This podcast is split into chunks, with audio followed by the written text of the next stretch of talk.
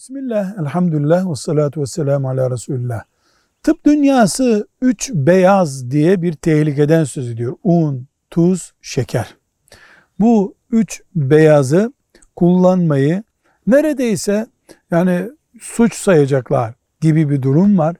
Bunların ticaretini yapan un, tuz, şeker ticareti yapan da doktorların yani tıp dünyasının tehlikeli dediği şeyin ticaretini yapmış oluyor. Dolayısıyla bunların ticaretinde bir sakınca var mı? Deriz ki bunlar zehir değil.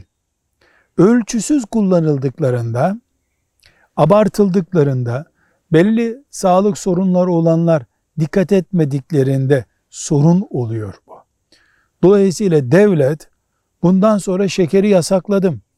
Bu ülkemizde yasak demediği sürece bunların ticaretinde bir sorun olmaz.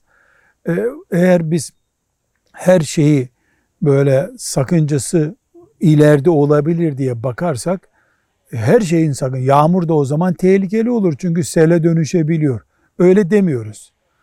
Genel olarak yüzde yüz herkesi tehlikeye götürüyor diye devlet karar verdiği zaman sağlık mercileri açısından tabi o zaman onun ticareti de yasak olur deriz. Velhamdülillahi Rabbil Alemin.